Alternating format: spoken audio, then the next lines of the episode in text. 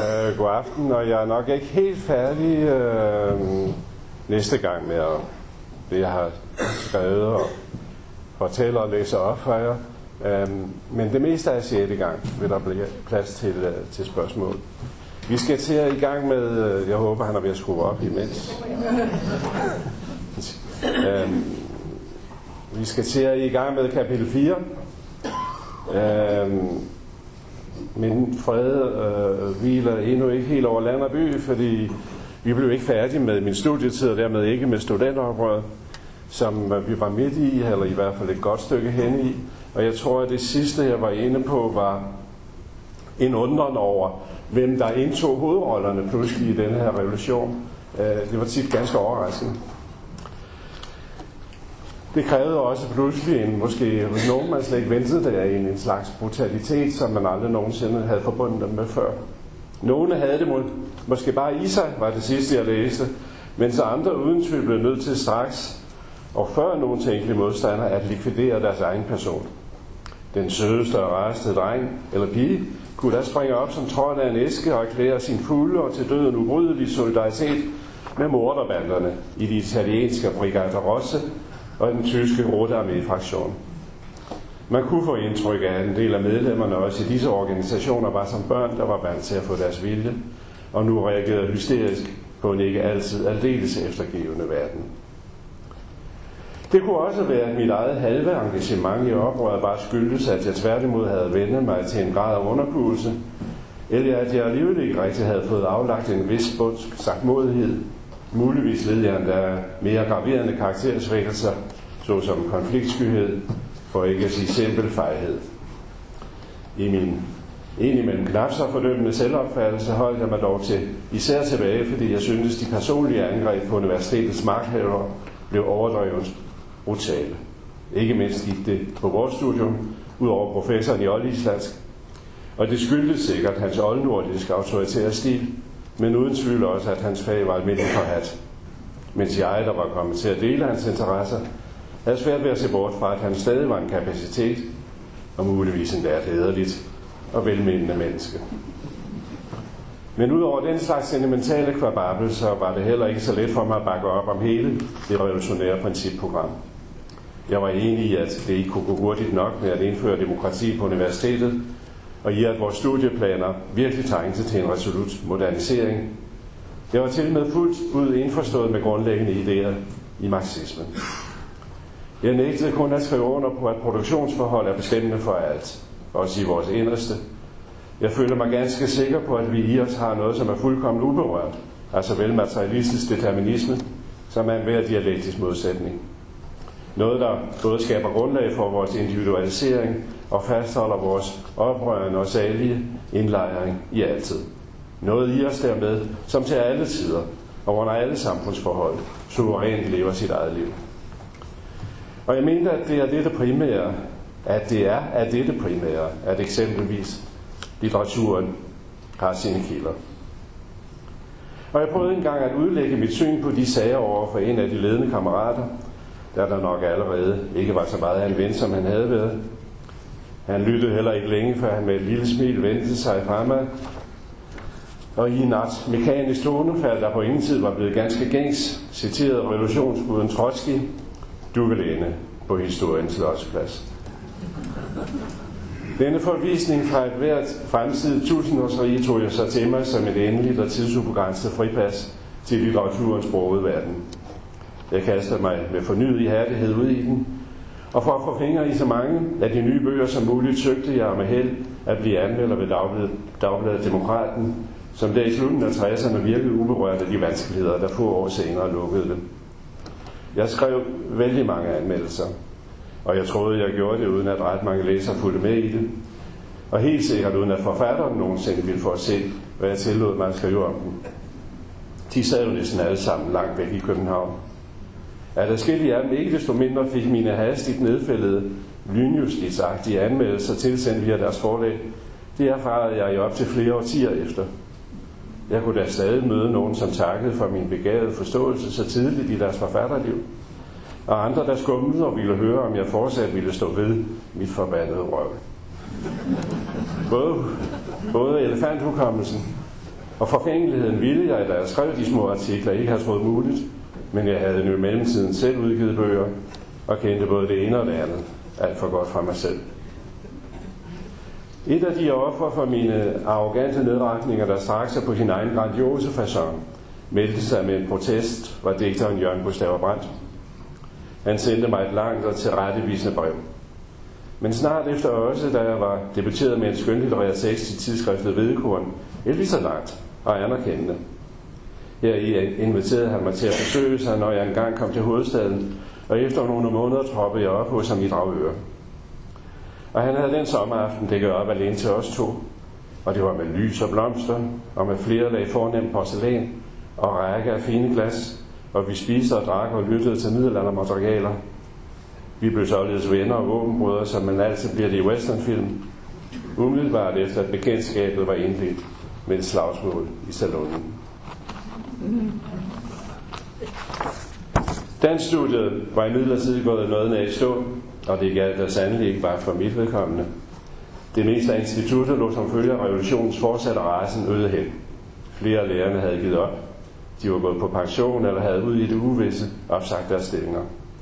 En af dem afleverede som en fortvivlet afskedshilsen, og ved hjælp af et overtaget jagtgevær sin hjernemaske, hjernemasse klaske ud over væggen på sit kontor. Af den, jeg mest havde holdt mig til, fortsatte Niels Egebak med nogle ganske få studerende ofte hjemme hos sig selv, mens Jørgen Elbæk hudlede sig igennem med lange overlovsperioder, og så en imellem lige et kursus i Platon, eller Goethe, eller Grundtvig, og med et par stykker på hold. Og en kop kaffe i studenterhuset snakkede jeg en vinterdag i 1971 med Elbæk, om man trods alt skulle tage og tage sin eksamen. Når han mente da, at jeg kunne gå til en afsluttende sådan i emnet H.C. Andersen, jeg havde nemlig ud over teksten i Vedkorn også lige fået publiceret en dansk faglig artikel netop om Andersen i tidsskriftet Kritik. Og efter nogen tid foranstaltede Elbæk der sådan en eksamensseance med en fra København tilkaldt censor. En erhverdig og frem for alt sirlig olding med hvidt hår og hvidt fedtskæg. Elbæk fortalte bagefter, at han straks ved synet af mig havde skrevet MG minus på sit papir. Vi gættede på, at det kunne skyldes mit ansigt, der på det tidspunkt var ved at gå fuldstændig til i hår og skæg. Men hvor latterlig karaktergiven indforkom Elbæk, så havde han dog efter, efter eksaminationen brugt lidt kræfter på at få det skrabet i minus løftet et par takker. Og han foreslog mig nu i almindelig mismodighed, at vi måske alligevel burde fejre dagen og mit farvel til universitetet. Vi skal afsted hen ad gangene til hans kontor. Det var som blæst. Ikke en bog i nogen reol. Ikke så meget som en lap papir på skrivebordet. En hel flaske whisky viste der sig alligevel at stå i et øvrigt lige så tomt skab. Vi drak sig nogle slurke af den, næsten uden at sige noget, og snakken gik ikke meget, gik ikke meget livligere, da en af hans kolleger havde sluttet sig til og prøvet at feste lidt med os. Det var forresten ham, der ikke så længe efter skød sig på sit kontor. Et års tid før min dystre afgangseksamen i Andersens langt hen også udsigtsløst absurde og dog, og dog så guddommeligt lysende eventyr var jeg blevet gift, og vi havde allerede fået anvist en lejlighed. Der sad jeg nu og skrev, mens min kone fortsatte sine studier i selvbestaltede læsegrupper med andre unge kvinder, eller hun deltog med de samme og andre i rødstrømbevægelsens lidenskabelige indsats for på en gang at udrede, udrede omfanget af patriarkatets metastaser og gennem aktioner at angribe dem, hvor de aktuelt kunne synes at forvolde størst skade. Og ja, som sagt, jeg sad der og skrev og skrev uden for tidens progressive bevægelser. De havde hægtet mig af, og jeg havde så selv skyndt mig at klippe de sidste travle tråde. Klippe de sidste travle tråde, der forbandt os. Jeg kunne naturligvis stadig drømme med på utopien om en smuk og harmonisk fremtid for alle mennesker, men i det daglige sagte mine forhåbninger sig beklageligvis ikke meget længere end til den nærmeste fremtid, hvor det ringede på døren, og jeg ville, når jeg havde åbnet den, stå over for en delegation fra et prestigiøst forlag med direktøren i spidsen, og han ville overrække mig en gigantisk buket blomster, i det han udtalte, at det var ham en ære for første gang at stå her ansigt til ansigt med Danmarks nye store digter. I den knap så fabelagtige virkelighed måtte jeg jo nøjes med at modtage mere eller mindre venlige breve med afslag. Og jeg skiftede så nogle af digtene ud i den sammenhæng, jeg havde sat mig i hovedet burde udkomme. og i hvert fald de første par omgange kiggede Per Højholdt, som min poetiske mesterlærer, mig stadig over skulderen. Som mange andre digtere før ham fungerede han som privat forfatterskole. Også og samtidig for flere andre end mig. Og hans navn talte, naturligvis på forlagene. Hans elever fik i de fleste tilfælde, tror jeg, før eller siden, antaget et manuskript til deres første udgivelse på et overgrundsforlag, som vi sagde. Det ville sige i en ikke bare duplikeret udgave fra egen eller andres kælder. Og for mit vedkommende hed stedet, hvor jeg nåede op over jordoverfladen tilfældigvis Gyldendal, og her udkom snart det digtudvalg, jeg lige så tilfældigt på det tidspunkt var nået frem til. Jeg ved ikke, hvor mange gange jeg havde sendt et forgængere til forskellige forlæsadresser, men jeg vidste fra litteraturhistorien, at verdens mangel på forståelse hører sig til, hvis der skal være noget ved det. Og jeg havde i hvert fald gennem et års tid med afslag, afslag noget at blive bekræftet, kraftigt bestyrket i troen på, at der virkelig var noget ved det. Hvilket trods alt ikke indebar total døvhed over for redaktørernes konkrete udpegning af svagheder, blot en sikker forvisning om, at de grundlæggende tog fejl. Og at man sådan tager gentagende refuseringer til sig med en til galskaben grænsende selvtillid, og ikke efter de første 3-4 forgæves forsøg stikker pilen ind og begynder at tænke alvorligt på at søge fast arbejde, det er en ikke uvæsentlig grund til, at måske højst en promille af alle, der har et litterært talent, ender som forfattere. At tilstedeværelsen af en slags talent, så dog ikke, heller ikke er lutter indbildning, det er naturligvis en nødvendig betingelse for, at de udholdende forsøg ikke bare i det endeløse skal fortsætte som en form for tvangshandlinger. Og med en slags talent tænker jeg ikke på det evidente, at talent forekommer i alle størrelser, men simpelthen på, at der også i dets mest i øjnefaldende formater findes så mange slags, at næppe to er ens. Heller ingen videnskab har vist nok begivet sig ud i nogen nærmere undersøgelse af, hvad alle de talenter generelt kunne bestå af. Jeg tror alligevel, under ons, at noget af det, muligvis om der er noget grundlæggende, kan hænge sammen med visse mangler eller særheder i sindet. Frem for alt en mangel på selvfølgelighed i forhold til sproget. Den kan så hos nogen komme sig af, at man er på forkant og hele tiden har et overskud af sprog til rådighed, og hos andre i kraft af en underkantsposition, hvor ingen formulering og slet ikke den rette på forhånd synes givet. Og helst måske både det ene og det andet i samme person. For alle gælder antagelig en tilsvarende og disse uhelbredte skævhed, eller overstadig uforsonlighed i forhold til verden, forstået som de i tiden og omgivelserne gængse forestillinger om den. Det er en stadig fornemmelse af forskelle, uoverensstemmelser, afvielser mellem hvad man i almindelighed går og siger, og hvad man føler skal siges, og frem for alt, hvordan det bør gøres. Det er i denne, det er i denne uophørlige skuren, at skriften mobiliseres igen og igen, og at den utrætteligt vil krasse sig frem til det, der samtidig kommer til at udgøre ens personlige stil og indhold. En permanent og for så vidt tåbelig undren kan man jo også sige over virkeligheden. Den ydre såvel som den indre, og deres almindelige kispus med alle både sværmeriske og erfaringskloge forventninger.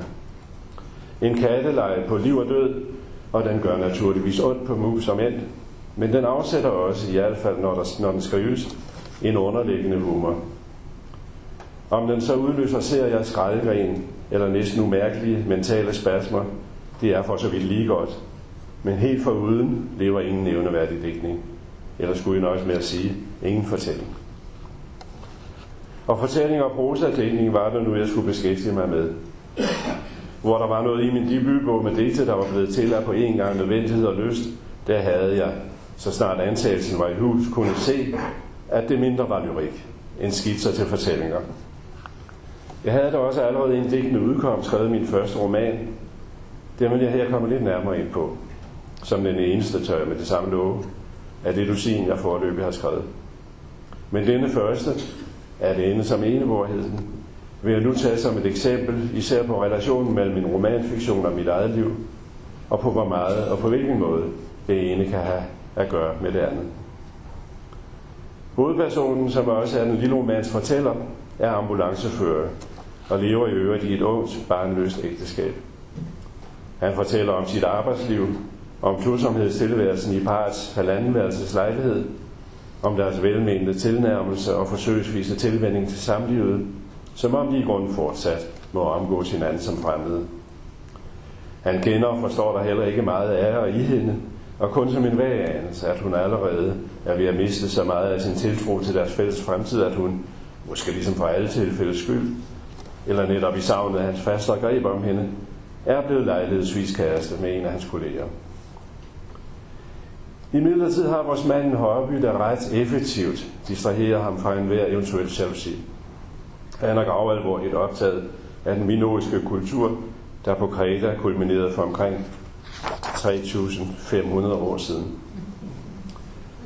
En kultur, vi kender en smule til fra arkeologiske udgravninger fra nogle lertavler med to slags skrifter. linjer A og linjer B er de blevet kaldt. Sidstnævnte blev i 1952 tydet som en stavelsessymbolisering af et sprog, der til hele den lærte republiks forbløvelse viste sig at være en tidlig form for græsk. Men først og fremmest kender vi til denne kultur gennem en række myter om og omkring den kong Minos. Den har sit navn efter.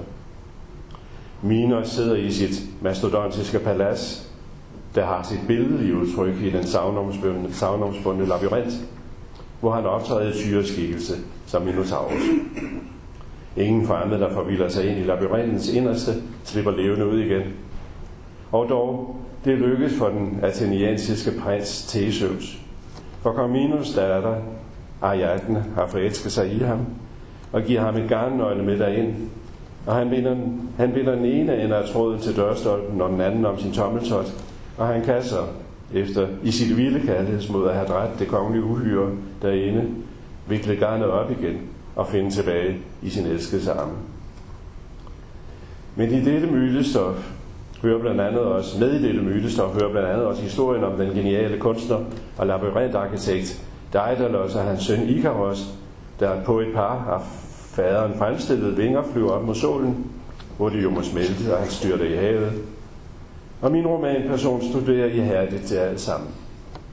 Han lever sig længere og længere ind i det, og alt for langt, for hans fantasi kan i hans hverdagsvirkelighed finde et springbræt ind og op i det imaginære. Hans arbejde som ambulancefører fører ham dagligt ud og samler lige op efter trafikale massakre, og det flyder i hans sind blodet sammen med den labyrintiske grusomhed.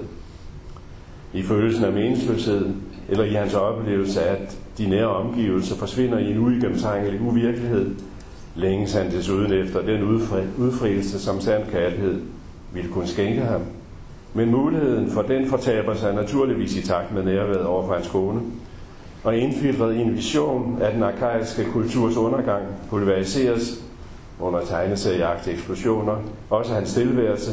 Hun flytter fra ham, og han bliver fyret. I et slutkapitel opholder han sig på en anstalt. Helt for sig selv tuller han omkring i den omkringliggende natur. En vis famlende åbenhed for elementære sansninger vil dog ikke udelukke et hvert håb om et nyt liv i virkeligheden. Og hvad kunne det så have med mig at gøre? Ud fra hvad jeg ellers har fortalt om mit her liv her indtil 24, 24 års alderen, hvor jeg sad og skrev den roman, kan det nok se ud til at være næsten ingenting. Og vi var jeg på det tidspunkt også ret nygift og levede med min kone i en, en halvandenværelses lejlighed. Men hvad det væsentlige det forhold angår, ligger romanen faktisk allerlængst væk fra mine egne erfaringer. Eller den rummer blot ud fra andre, helt andre. En besværgelse af ulykkens magter under samlivet med hinanden. Alt det øvrige stof derimod, det havde jeg i årene fået så at sige personligt samlet op her og der. Og uden jo i de situationer hverken at skulle eller ville noget med det. Men en romanforfatter kan, som Højhøjt tidligere havde belært mig om, få brug for hvad som helst. Om det så er noget så trivielt som en punktering på en øde lang landevej, eller et ulideligt langt ophold i et venteværelse, eller hvad nu, og meget af hverdagslivet i de tidlige 70'er, blandt andet med de nye labyrintiske indkøbscenter, det røg selvfølgelig om ikke direkte, så dog ind. Et nøjere kendskab til min fortællers arbejdsliv havde jeg fra min storebror. Han var ansat ved Roskilde Brandvæsen, som også var ambulancekørsel. Og når jeg som stor dreng havde været på ferie hos ham og hans familie, kørte jeg til med. På de mere forsommelige sygetransporter, vel at mærke, for de kunne jo ikke have sådan en konfirmand til at rende i vejen på de såkaldte smadreture. Det vil sige hæsblæsende udrykninger til trafikkatastrofer med alt for ofte adskillige dræbte og lemlæstede. Så meget desto mere hørte jeg om dem i de mange stille og hyggelige stunder på stationen, hvor der ikke i nogen hast skulle ageres, og brandmændene pusler omkring på værkstedet eller spillede billard, eller bare sad og sludrede om livets rejsler og behageligheder og en kop kaffe. Men også de kretensiske historier havde jeg haft med mig i snart mange år, før jeg skrev om dem. Vores lærer i oldtidskundskab på Aalborg Katedralskole var en fortæller og skuespiller med minimale midler deroppe bag katedret, hvor hans iscenesættelse af den minoiske mytologi artede sig så fortryllende, at det blev nærmest helt umuligt at lade være med at fantasere sig til, at det var mig selv, der som ham tilsøgte der for 3.500 år siden kom på besøg på Kreta. Hvad er forresten heller aldrig siden i nogen virkelighed er kommet. Arkeologerne bag udgravningen af palads og labyrintruinerne fik vi samtidig lært os op til som vores egen tids helte. Alle blev de dog overstrålet af den unge Michael Ventris, britisk krigsflyver, arkitekt og sproggeni, som i årene efter 2. verdenskrig kastede sig over linje B-skrifttavlerne og forunderligt hurtigt tyde dem, for snart derpå 34 og gammel at dø i en færdselsulykke. Midt om natten drønede han i sin bil ind i en parkeret lastrum. Og min hovedpersons fascination af ham overførte han naturligvis også på skrifttavlerne, og hans dvælen med den gådefulde forbindelse mellem linear B og den ældre, fortsat kryptiske linear A, hang desforuden sammen med en hel, hel af det Niels Egebach samtidig var i færd med at importere til Aarhus af den nyeste og højeste franske skriftfilosofi. Men til syvende og sidst var det selvfølgelig ikke bare en bekvemme mulighed for at komme af med sådan nogle vidensbrokker, der fik mig til at skrive romanen. Det var i langt højere grad et stadig mere påtrængende spørgsmål, nemlig om det der i begyndelsen af 70'erne var mig selv, eller om det var en hel del af mine bekendte, og til synligheden den halve offentlighed, der var ved at blive vanvittig. Som noget blot og bare naivt kunne jeg måske opfatte dyrkelsen af mavepine, og troen på, at der var ved at ske noget ganske vidunderligt for kineserne. Men som den pure galskab stod det for mig, at det tilsvarende diktatur skulle importeres som det helt rigtige middel til at befri os fra vores borgerlige demokrati. Men til at vel at mærke samtidig kunne opleve mig selv som henfaldet i en tilgroet fortid, og med min skræk for de tusinde blomsters blomstring også her i landet føler mig mere moden end nogen anden til en gang primatskrigsterapi. Det var den klemhærke, jeg var nødt til at lirke mig løs af, og derfor kunne arbejde med romanen ikke lige så godt undlades. At gå lige til sagen, sagen magte jeg alligevel ikke. Det var den for indfiltret i alt for mange uafklarede kammeraterier til, og ideen til en anden måde at gøre det på kom der næsten af sig selv, i stedet for at placere de utopiske drømmesmål nogle tusind kilometer fra der, hvor jeg sad, kunne jeg lægge det nogle tusind år tilbage.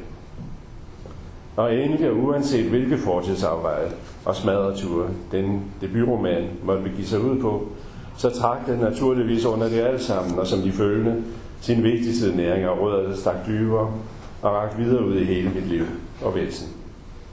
Rødder jeg nu ikke vil gøre det mindste forsøg på at grave op og holde frem i lyset, for kun dernede i deres mørke kan de jo sammen med lyset deroppe blive ved med i skriften at skabe nyt liv, som en ægte imitation af hvordan det samme kan gå for sig i naturen.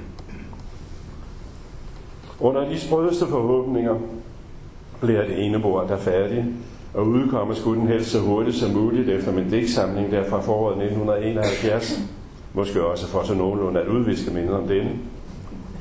Få uger efter at have læst de brode anmeldelser af den, indsendte jeg derfor mit romanmanuskript til forlaget i rolig forvisning om noget nær øjeblikkelig antagelse. Der gik så flere måneder, og det var blevet hen på sommeren, før jeg hørte fra dem på Gyldendal. De havde da til gengæld tænkt sig grundigt om. Det fremgik af flere sider langt responsum forfattet af to af husets redaktører. De ville begge meget gerne være med til et fortsat samarbejde med mig. De fandt i mit manuskript overbevisende tegn på, at jeg ville kunne bidrage til nok en fornyelse af den i tiden bedst sælgende nyrealisme. Men skulle vi sammen nå så vidt, ville det dog forudsætte, at jeg virkelig også holdt mig til realiteternes verden. Og de foreslog mig derfor, at jeg straks strøg hele oldtiden på Kreta. Jo, væk med al den mytologi, råber slut. Derpå ville de til gengæld næsten ikke kunne vente til, at man mindst et tilsvarende antal sider havde udbygget beskrivelsen af ambulanceførens hverdagsliv. Jeg troede knap et helt minut om overhovedet på, at de to redaktører og jeg nogensinde ville blive enige om noget, jeg kunne interessere mig for. Og samme lørdag eftermiddag afleverede jeg mit manus i privaten hos min gamle lærer i Ebak, for lige at få ham med på at bekræfte min afvisning af afviserne. Og søndag morgen ringede han mig op. Han havde allerede læst det hele, Han var begejstret. Romanen skulle ubetinget udkomme. Han ville inden aften skrive en uomgængelig anbefaling, personligt afsendte med mit manus sit eget forslag. Jeg prøvede efter lige hans taletempo. Og sådan et tempo i det hele taget, og sådan en indstilling, det var selvfølgelig noget, jeg kunne lide. Og det fortsatte. Inden ugen var omme, fik jeg et postkort fra forlæggeren, der i sit sommerhus havde kastet et blik på i hvert Egebaks anbefaling. Og han ville nu med det samme invitere mig til en slags generalforsamling, så vidt jeg kunne forstå, om en måneds tid. For det var Arena færdernes forlag, jeg så bræt var havnet hos. Og jeg rejste der sidst på den sommer til Fredensborg i Nordsjælland og mødte en 20-30 kommende kolleger. De skulle nu blive enige om at flytte forlaget til Viborg, og da mange havde talt meget længere, og dagen gik på held, vågede jeg mig i nærheden af forlæggeren himself, den tvigklædte K. i Hermann. For nok var jeg blevet inviteret med til det her snakkeras, men han havde jo ikke på sit postkort helt direkte og umisforståeligt skrevet, at min roman var ansat til udgivelse, og det ville jeg nu bare lige spørge ham om. Efter nogle tøven fik han tvunget sin opmærksomhed lidt i min retning. Han spurgte mig så stadig ligesom i andre tanker, hvad der var jeg hed, og lidt efter, hvad min roman måtte kunne hedde. Og når jeg jo for fanden, råbte han så, og skyndte sig videre hen til nogle andre. Den udkommer i januar. Skriver man, vil man læses, om ikke straks en gang, af den man der er blevet i det mindste.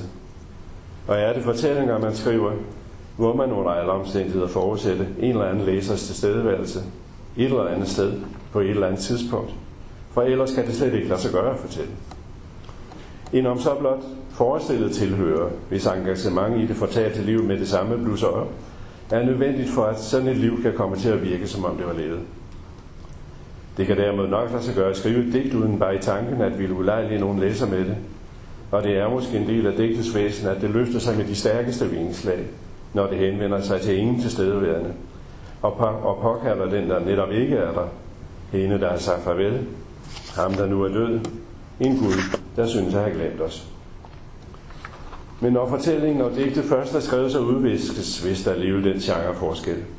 Både digtet og fortællingen vil i samme øjeblik, de foreligger, ubetinget henvende sig til hvem som helst.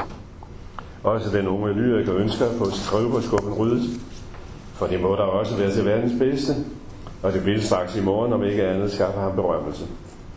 Og det vil endelig, og måske frem for alt til med i al beskedenhed, opfylde hans hemmelige ønsker om at komme til at høre til blandt de forfattere, han længe har beundret på afstand. Det var da et lykkesret for mig at komme til forlaget Arena. Jeg kunne her ikke alene møde et drømmehold af de forfattere, jeg så allermest op til, men også, fordi det jo var et forfatternes forlag at indgå i et lejlighedsvist arbejdsfællesskab med dem, lidt på samme måde som billedkunstnere traditionelt har gjort det i deres udstillingssammenslutninger. Optagelsen i krisen indebar så godt som omgående noget konkret at bestille sammen med kolleger af flere generationer. Og derfor også altid noget andet, end os selv at tale om. Vi unge blev modtaget, som om vi straks var jævnbyrdige med de ældste koryfærer, og vi følte os da også i lige så høj grad på linje med dem, som med vores jævnaldrende, var angik litterære holdninger og vurderinger. At de gamle så i modsætning til os havde udrettet noget indiskutabelt fremragende, det kunne vi så få lov at opleve som en temmelig ubetydelig lighed, for de synes virkelig at tro på, at vi også snart ville komme efter det. På hver sin højst forskellige måde netop, som de selv havde gjort det, så forskelligt. De var som os kommet ind i litteraturen, så at sige en af gangen. De havde aldrig kunnet føle sig som del af nogen generation, når man i det år ud over plus minus 4-5 fødselsår lægger en særlig samstemmende sensibilitet. At vi unge der i begyndelsen af 70'erne heller ikke kunne falde ind i sådan en generationsfølelse, det skyldes jo, at de toneangivende af dem, vi var på alder med, ikke ville have noget med os at gøre. De var enige om, at alt i livet er økonomi og politik, og kunne vi ikke helt nægte, at de langt hen havde ret, så sad vi alligevel hver for sig ved vores små skrivemaskiner og tænkte på, at de mindst lige så langt hen tog fejl. Og at vejen til en sandhed om både dem og os måtte søges i et personligt aftryk af personlige erfaringer og almindeligt menneskevæsen. Herunder en hel del, der sagtens kunne være modificeret af socioøkonomiske omstændigheder, men i grunden slet ikke var afledt af dem. Her er altså også en forskelligartighed mellem os unge og yngre, og lad mig som eksempler på det for nu også her lad lade de endnu levende unævnte tage to af de alt for tidligt døde blandt os, Dan Torell og Henrik Bjelke. Lige så forskellige indbyrdes var de altså som alle vi andre fra dem, og ingen af deres værker havde noget afgørende afsæt i den nyere franske litteratur, som Arena indimellem godt kunne give offentligheden indtryk af, at alle forlagsforfattere overgik hinanden i underdanighed overfor. Bjelke kunne, når det, kom, når det skulle være, indrømme en vis indirekte tilknytning til Le Nouveau Roman, for så vidt som hans litterære udgangspunkter var den klassiske europæiske prosamodernisme, og dermed også den i vores tid franskskrivende Samuel Beckett. Torell derimod skudde ganske, ud, øh, ganske udistraheret af alt fransk mod vest, og havde tidligt fundet en række åndelige rødder blandt 50'ernes og 60'ernes amerikanske beatniks. Men i hvilken retning de indgik, gjorde de det for fuld musik, og det var, når alt kom til alt det eneste afgørende. Og vi var alle sammen, uanset litterære præferencer, glade og begejstrede for dem begge og deres værker. Uden måske ligefrem at ville sige det til dem. Eller i hvert fald så henkastet, som det nødvendigvis måtte gøres, hvis det ikke skulle komme til at lyde, som om vi nogensinde havde forventet noget ringer af dem. Vi talte i det hele taget aldrig mere end flygtigt om hinandens bøger. Og så snart man med en enkelt udgivelse var kommet med i gruppen, blev alle ens følgende manuskripter uden nogen diskussion antaget. Til gengæld drøftede vi meget grundigt alt, hvad der blev sendt til forlaget. Det foregik ved en 4-5 årlige weekendmøder på Halv Hovedgård ved Viborg, for det var her, at eksileringen fra det nordsjællandske havde ført os hen. Peter Seberg, der var byens museumsinspektør, havde fået Viborg Kommune med på at yde et driftstilskud, nok til lige sammen med de faste bidrag fra en abonnementskreds, abonnentkreds, at lægge en bund, så forlod ikke hvert og hvert det andet år risikerede en ophørstruende krise. Seberg havde fra Arenas oprettelse i 50'erne været dets absolutte hovedkraft. Ikke alene som forfatter, også som idemand, organisator, fundraiser og forhandler med partnere i forlagsverdenen. Nu medvirker han stærkt til at gøre halv Hovedgård til noget nært hjem for forlagets forfattere. Hans administrative evner var lige så ubetvivlige som hans hjertelige accept af hvem som helst, der ville være med. Men når vi til gengæld alle som en og i enhver situation var indstillet på at slutte op om ham og hans idéer, så var det vel egentlig fordi vores hengivenhed for ham rakte ud over, hvad selv han som person i længden ville kunne stå model til. Den bundet i en af slitage fuldkommen uberørt anerkendelse af ham som en af dansk litteraturs betydelige prosaister. Derfor var det vel også, at det gang på gang kunne lykkes ham at løse konflikter ved hjælp af ren og skær magi. Når uenighed havde skruet sig meget højt op og derpå dybt ned under gulvbrædderne, og aldrig mere var til at rokke i retning af nogen enighed, med det ikke allerede sønderrevet argument, argument, så kunne man komme i tanke om netop Seba der i sit hjørne, og at han vist i lang tid havde været ganske lydløs, og måske nu burde kaldes tilbage til den ydre verden. Han vågnede da villigt op, og han begyndte med det samme at tale, om end jo ikke umiddelbart forlængelse af noget, der ellers var blevet sagt, for enten havde han ikke hørt det, eller også ville han straks lægge det bag sig og bag os alle. Han fortalte der heller om noget fra sin sønderjyske barndom, eller måske noget om senere møder med mærkeligt lydmyge og indsigtsfulde mennesker.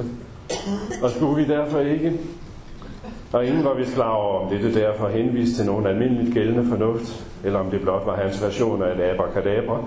Men altså, skulle vi nu ikke blive enige om at sige det sådan og sådan? Og jo, det skulle vi da sandelig. For hvem ville og kunne ligesom igen samle sig til at mene noget obsternasigt? Og Seberg løfte med fornøjet smil sit glas for denne her enstemmige beslutning, synes han jo virkelig, havde grund til at fejre. Og dermed kunne han også passende forlade mødet og gå ud i køkkenet for at forberede vores næste måltid. Han gjorde det meget ofte og meget gerne, forlod vores møder for at lave mad. Det skulle han jo lige at bakse med de råvarer, han i dagene forud havde kørt rundt i det halve Jylland for at finde hos særligt udsøgte leverandører. Det skulle, det skulle i hans handlekraft i hovedet. Al den mødesnak frem og tilbage nok snart i kedsom. Og endelig kunne ingen fraseret kalkunrøv drille ham så længe, at han ikke langt foretrække det frem for at sidde med i en gang ild til ordskvalder. Når alligevel ingen magisk forsoningsmanøvre viste sig virksom, og en eller flere andre kunne se ud til ligefrem at insistere på splidagtighed, så stak han i hvert fald helst af. Han var gemytlig dylykker, og han ville gå vidt, også i selvbedrag, for snarest muligt at genvinde troen på, at løven og lammet kunne rejse side om side. Noget af det samme kunne jeg beskylde mig selv for.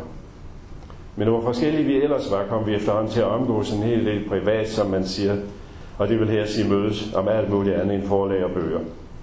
Især da jeg var flyttet op i hans amt, kom han jævnligt forbi. Han kørte på sit embedsvejende rundt der og fotograferede fortidslevninger, og det kunne jo være en halv nedpløjet gravhøj, men også gerne et bondehus, som ejeren havde haft pli nok til på ingen måde at modernisere. Og på tomandshånd med ham kom der aldrig nogen antydende af abracadabra på tale, men som altid i øvrigt, der var nok en flaske på bordet. Jeg tror, jeg kan sige, at vi blev venner. Skønt vores intense og beløftige samtaler aldrig tillod, tillod et ublufærdigt ømt i den retning.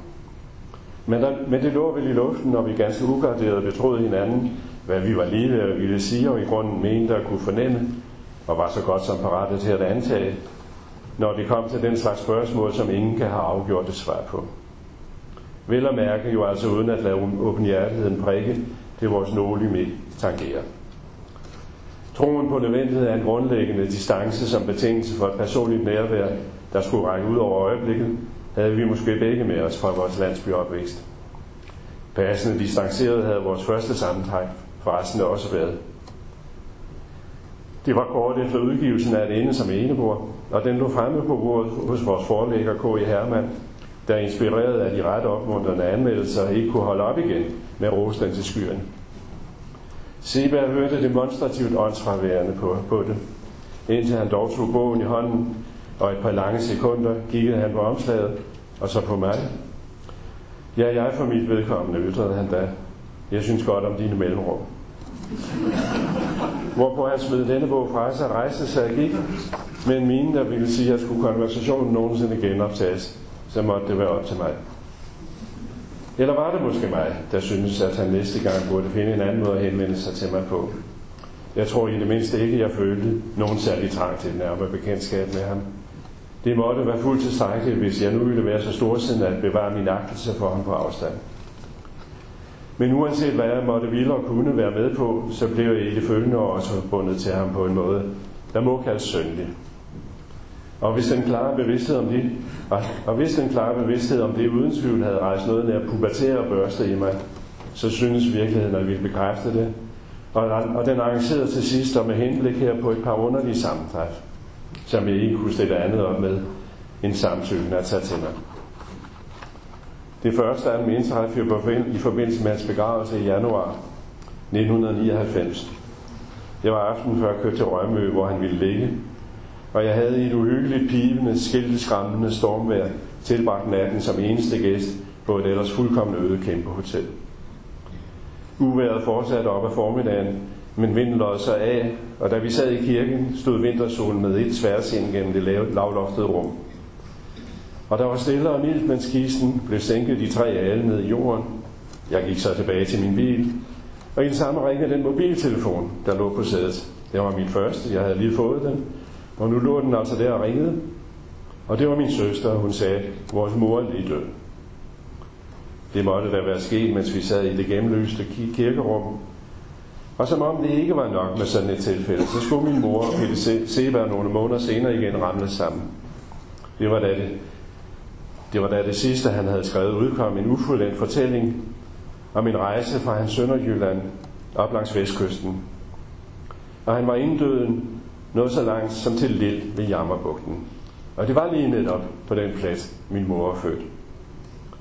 Hun havde levet sit lange liv uden nogensinde at have hørt om ham, kendte lige så lidt til hans eksistens som hans til hendes, som han til hendes.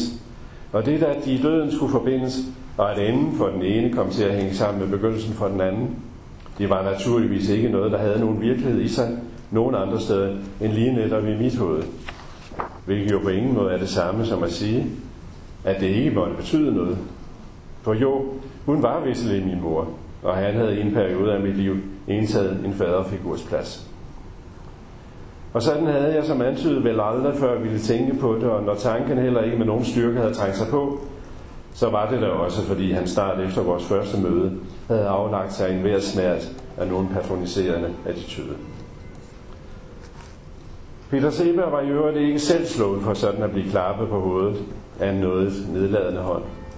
Den tilhørte den endda ikke så meget ældre Ole Sarvi. Men aldersforskellen havde selvfølgelig taget sig større ud, da de begge var yngre, og for Sarvi forblev andre mennesker for evigt, som han i første øjeblik havde set dem. Og Seberg var blev der også i 50-årsalderen et ungt talent, hvis udvikling den modne kunstner kunne glæde sig over at følge, men som han dog fortsat ville være forpligtet til både at støtte og retlede. Sebergs ansigt kunne ligne en under tørke uhjælpelig krakelerende mark, når Sarvi således bestænkede det med nogle få vedkvægende dråber. Men han var jo stadig, og som alle vi andre i bund og grund, beæret over, at denne lyriske koloss ville deltage i vores møder. Og det ville Sarvi, fordi han både bevidst og instinktivt søgte sine spor af liv i uetablerede udkanter. Og dernæst er også, som han sagde, fordi han godt ville have, fordi han godt ville have kontakt til et rigtigt forlag. Og Gyldendal, som han dog holdt fast ved som sit eget, det er jo ikke et forlag. Det er en kiosk. Han udtrykte sig helt sådan definitivt i metaforiske bestemmelser om mennesker og alt i verden. Og hans originale tegnaflæsning og symboliseringsevne havde jo dannet grundlag for hans geniale dækning. Men når han satte den ind i vores fælles virkelighed, og det gjorde han altid, for han var altid digter, kunne hans træfsikkerhed forekomme en smule tilfældig. Vi affandt os pænt med at blive opfattet som figur i hans indre dukketeater, men han måtte pådrage sig mere end et strejf af komik og medynk, når han fremlagde sine syner af vores eksistens, alt imens den lyslevende udfoldede sig i snart sagt alle andre retninger. Mig til eksempel havde han en gang for alle gjort til en af tylejrens faste beboere. Han lod sig på ingen måde korrigere, trods mange i forsøg fra min side.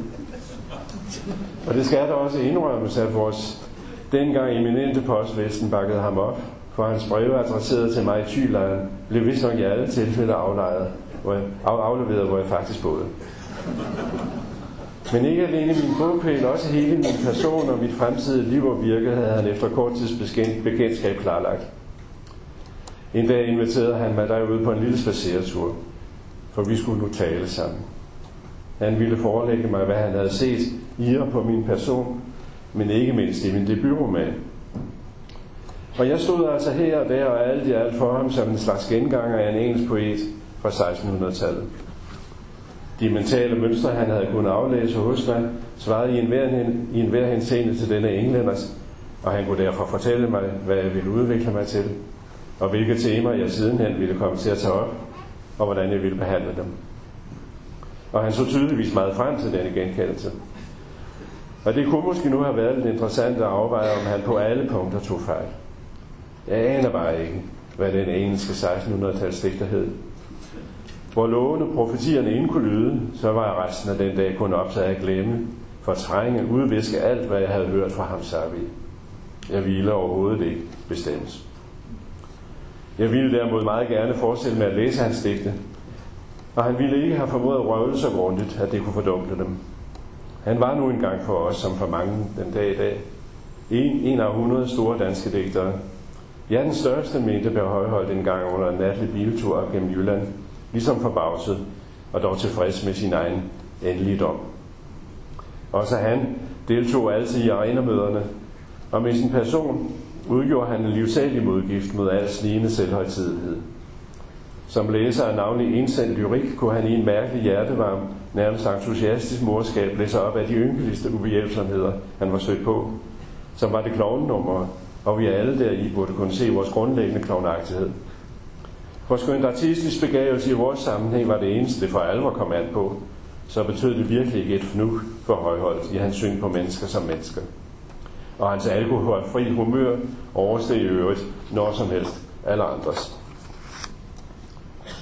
En fjerde faderlig figur i selskabet var Paul Vad.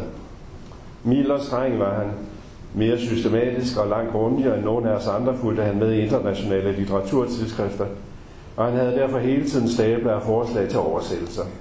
Ikke så få af dem fik vi faktisk plads til blandt forlædes de 12 årlige udgivelser, og det bidrog naturligvis til det status i offentligheden, at flere af dem modtog en Nobelpris. Samtidig var den permanente læsning jo også af mange andre stærkt stimulerende forfattere med til at holde gejsten oppe under vores aldeles vederlagsfri arbejde, og Paul Vad var den, der holdt os til ilden. Vi blev på hvert møde afkrævet løfter om til næste gang at have læst den og den, samtidig måske en til. Og ordet læst betød i hans mund slet ikke noget med at have kigget på, eller sådan lige skimmet undervejs til vi på. Det betød slet og ret læst. Og læst betød at have læst nok en gang. Og at man så havde forbedret sig på at levere et velovervejet referat og en politisk vurdering. Og Peter, den, der måske havde ville skåne sit kunstnersind ved at friholde det for al borgerlig pligtmoral, eller den, hvis hjerte kunne hælde nok så ømt til hippelivets anarkiske dyder. Ved I os? De vadlod os virkelig aldrig nogensinde dø i synden. For ham var også dogenskab, dogenskab, og svigt af indgået aftaler en forhåndelse af vores fælles bestræbelser, og et hvert forsøg på undskyldelse er med stort anden døden en uforskaffenhed. Og således begav han sig ud i ganske vist temmelig lavmælte reprimander, men de kunne til gengæld blive ganske lange, og inden for røvelsgenren må de i kraft af engagementets autoritet stå som retoriske mesterværker. Frem for alt foredrog han dem fuldkommen uden personansættelse. De gik aldrig værre ud over den yngste stømper, end over de ældste og værdigste. Og de blev da også ret hurtigt forvandlet til små skoledrenge, mens de sad der og måtte lytte til ham, blusen af skam og forrettelse. forrettelse. Og så var det dog lige med et overstået, og vi kunne alle ånde lettet op. For dels var Paul Vad ikke en mand, der var af, virkelig ikke det fjerneste til nogen, han havde slået på. Og dels var i rettesættelse var ham nok uomgængelig, men åbenbart kun som et hvert andet element i en gældende forretningsorden må være det. Og han gik der straks videre med at fremlægge sine indtryk af en eller anden tysk eller fransk roman. Og hans øjne gnistrede af fortælleglæde, og der lå en glød i hans stemme, og hans ord, som i løbet af 0,5 måtte optøve alt for, alt for hærdet ham, og få det sidste tågeslør af ressentiment til at evaporere. Ja, det går lidt videre. Som ung forfatter været andet lige der på arena blandt disse mennesker, det var jo altså et lykketræf. Sådan føltes det straks, og det gør det stadig. Jeg fik lov til at skrive fuldstændig som jeg ville og kunne, fritaget mildestat for et hvert merkantil hensyn. Et nævneværdigt bogsal blev opfattet som en smule dubiøst. Man vil vist bestræbes på at opnå det som en kunstnerisk og moralsk erklæring.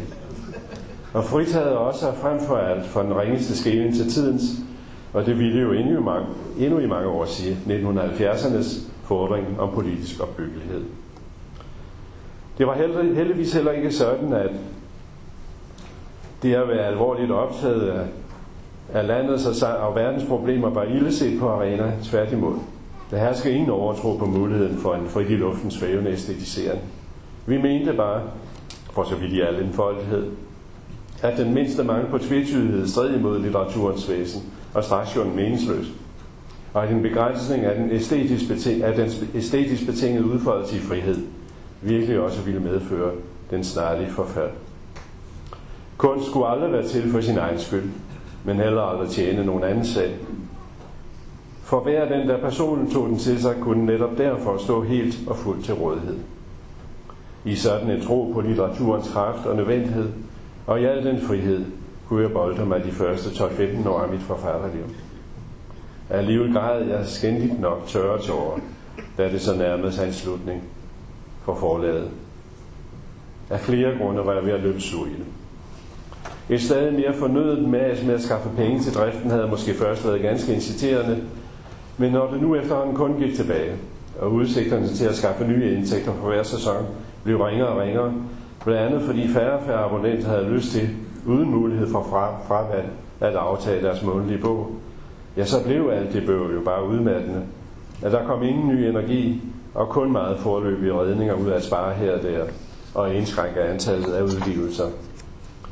Men trættende kunne man også ligesom tillade sig at føle det, fordi forlaget strengt taget ikke længere var nødvendigt. Det var opstået i 50'erne for at afbøde en alt for restriktiv udgivelsespolitik hos de etablerede forlag.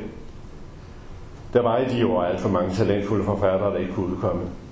Nu stod forlaget i midlertid med en række forfattere, som mange andre forlag også hellere end gerne ville udgive. Og hvorfor dog så ikke, kunne man lidt i de permanente pengekvaler tænke. Ja, hvorfor nu ikke sige stop? Bryd op, kommer videre hver for sig. Sådan en forræderisk tanke med, mod vores fællesskab faldt mig ind imellem ind. For der kunne også godt i det hele af frie udfoldelsesmuligheder arener kunne byde på, indsnige sig en fornemmelse af kunstig isolation fra landets øvrige kulturliv. Eller hvad vi nu kunne finde på at kalde det. For det alt, over, alt overvejende tåbelighed stod for os som hævet over diskussion.